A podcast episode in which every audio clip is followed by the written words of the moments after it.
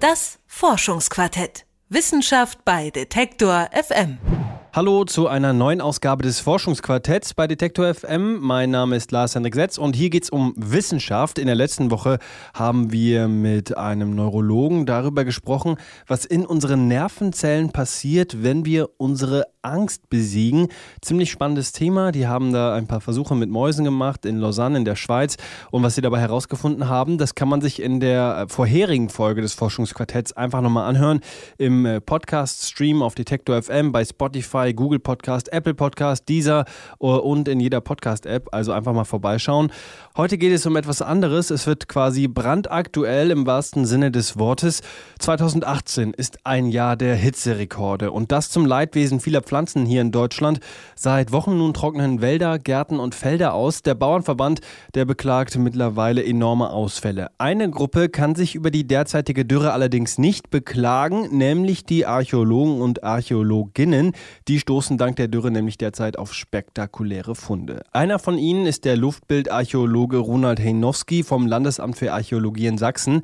Meine Kollegin Helena Schmidt hat mit ihm gesprochen. Bei Archäologie, da denke ich als erstes an Männer und Frauen, die in alten Ruinen graben und da interessante Dinge zutage bringen. Sie sind Luftarchäologe. Das heißt, sie findet man in Grabstätten wahrscheinlich eher selten. Was machen Sie denn als Luftarchäologe? Bei der Luftbildarchäologie fliegen wir über das Land und suchen Fundstellen, die bisher noch nicht bekannt sind oder versuchen bekannte Fundstellen besser zu beschreiben, damit wir mehr Informationen über diese Fundstellen haben. Es geht vor allen Dingen um die Lage der Fundstellen. Es liegt alles unter der Erde, ist also das oberirdisch nicht sichtbar, sondern es liegt unter der Erde. Und wir versuchen eben diese Stellen aufzufinden. Das können wir ganz gut von der Luft aus, weil uns der Bewuchs hilft. Luftbildarchäologie geht also nicht das ganze Jahr über, sondern es geht nur einige Wochen im Sommer. Wichtig ist, dass äh, die Feldfrüchte wachsen und äh, Verfärbungen anzeigen. Äh, wir kennen das alle. Ähm, Im Frühjahr wird das Getreide grün, sprießt und der Mais dann später. Ähm, und im Laufe des Sommers wird das gelb. Das passiert aber nicht schlagartig, sondern das ist changierend. Manche Stellen sind noch grün, manche schon gelb. Ähm, man kennt das, wenn man das im Sommer mal über die Felder läuft. Das heißt, Sie fliegen über die Felder, machen dann Fotoaufnahmen und schauen sich dann später an, okay, wo sind die Pflanzen wie gewachsen? Nein, sondern wir fliegen über Sachsen und schauen uns die Felder an und suchen Strukturen, die sich in diesem Bewuchs abzeichnen.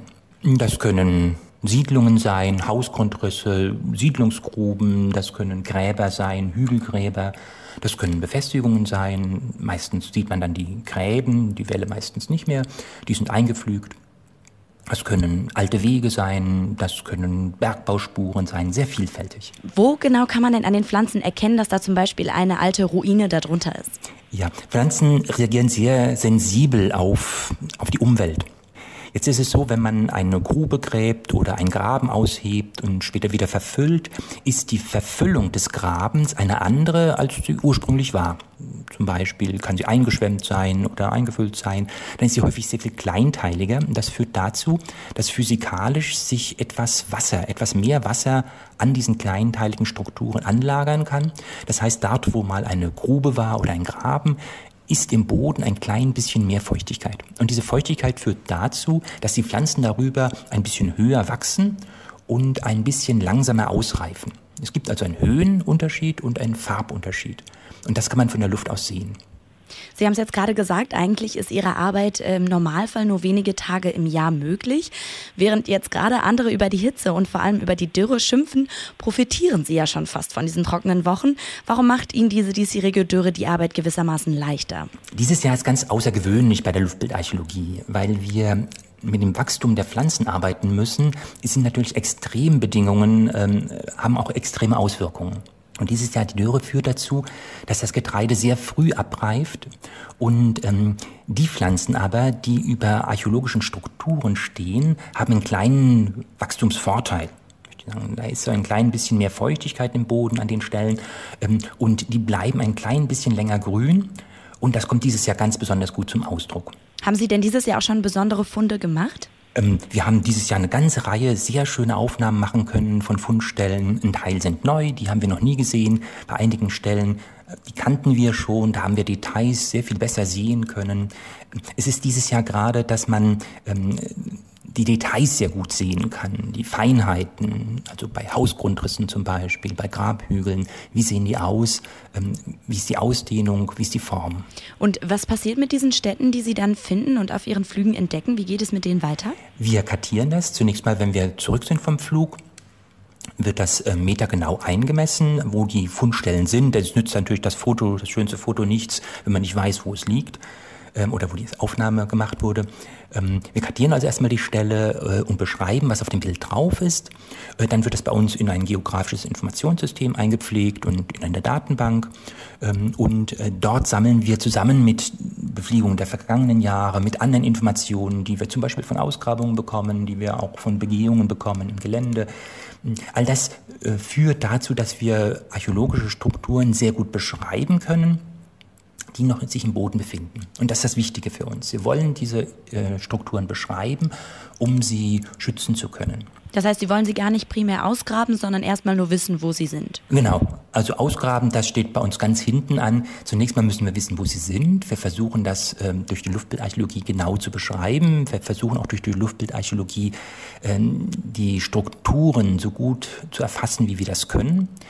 Äh, denn die Luftbildarchäologie hat den großen Vorteil, sie ist, wir sagen, nicht invasiv. Also sie, man braucht nicht den Boden einzugraben, man zerstört die Anlage nicht.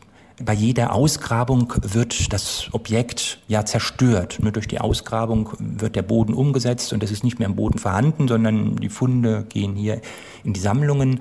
Ähm, die Befunde werden dokumentiert, aber sie sind dann vor Ort nicht mehr vorhanden. Was wir wollen, ist ähm, zu verhindern, dass an den Stellen etwas am Boden passiert, möglichst eben Bodeneingriffe zu vermeiden, vielleicht auch mit den Landwirten zu sprechen, ähm, ob man die Flugtiefe ändern kann an diesen Stellen, die so besonders wichtig sind.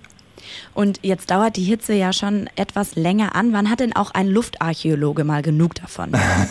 ja, ähm, das ist tatsächlich, die Saison ist dieses Jahr außerordentlich kurz, weil wir eben mit dem Getreide ähm, arbeiten. Das heißt, wir können nur so lange Beobachtungen machen, wie das Getreide auf dem Feld ist.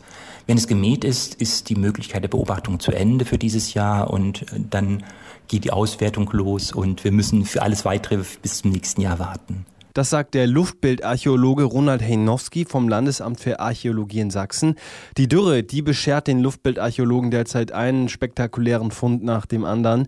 Warum? Das hat er uns erklärt. Wer keine Folge des Forschungsquartetts mehr verpassen will, einfach abonnieren auf Detektor FM, auf Apple Podcast, Google Podcast, Deezer, Spotify oder in der Podcast-App Ihrer Wahl. Und noch mehr spannende Podcasts bei Detektor FM, die gibt es zuhauf, unter anderem Mission Energiewende, unser Podcast zur Energiewende und zum Klimawandel. Der ist in die zweite Staffel gegangen. Und was es da für spannende Themen gibt, das erfahren Sie von meinem Kollegen Christian Eichler im Podcast Mission Energiewende. Das war's für heute. Ich sage vielen Dank bis nächste Woche. Das Forschungsquartett. Wissenschaft bei Detektor FM.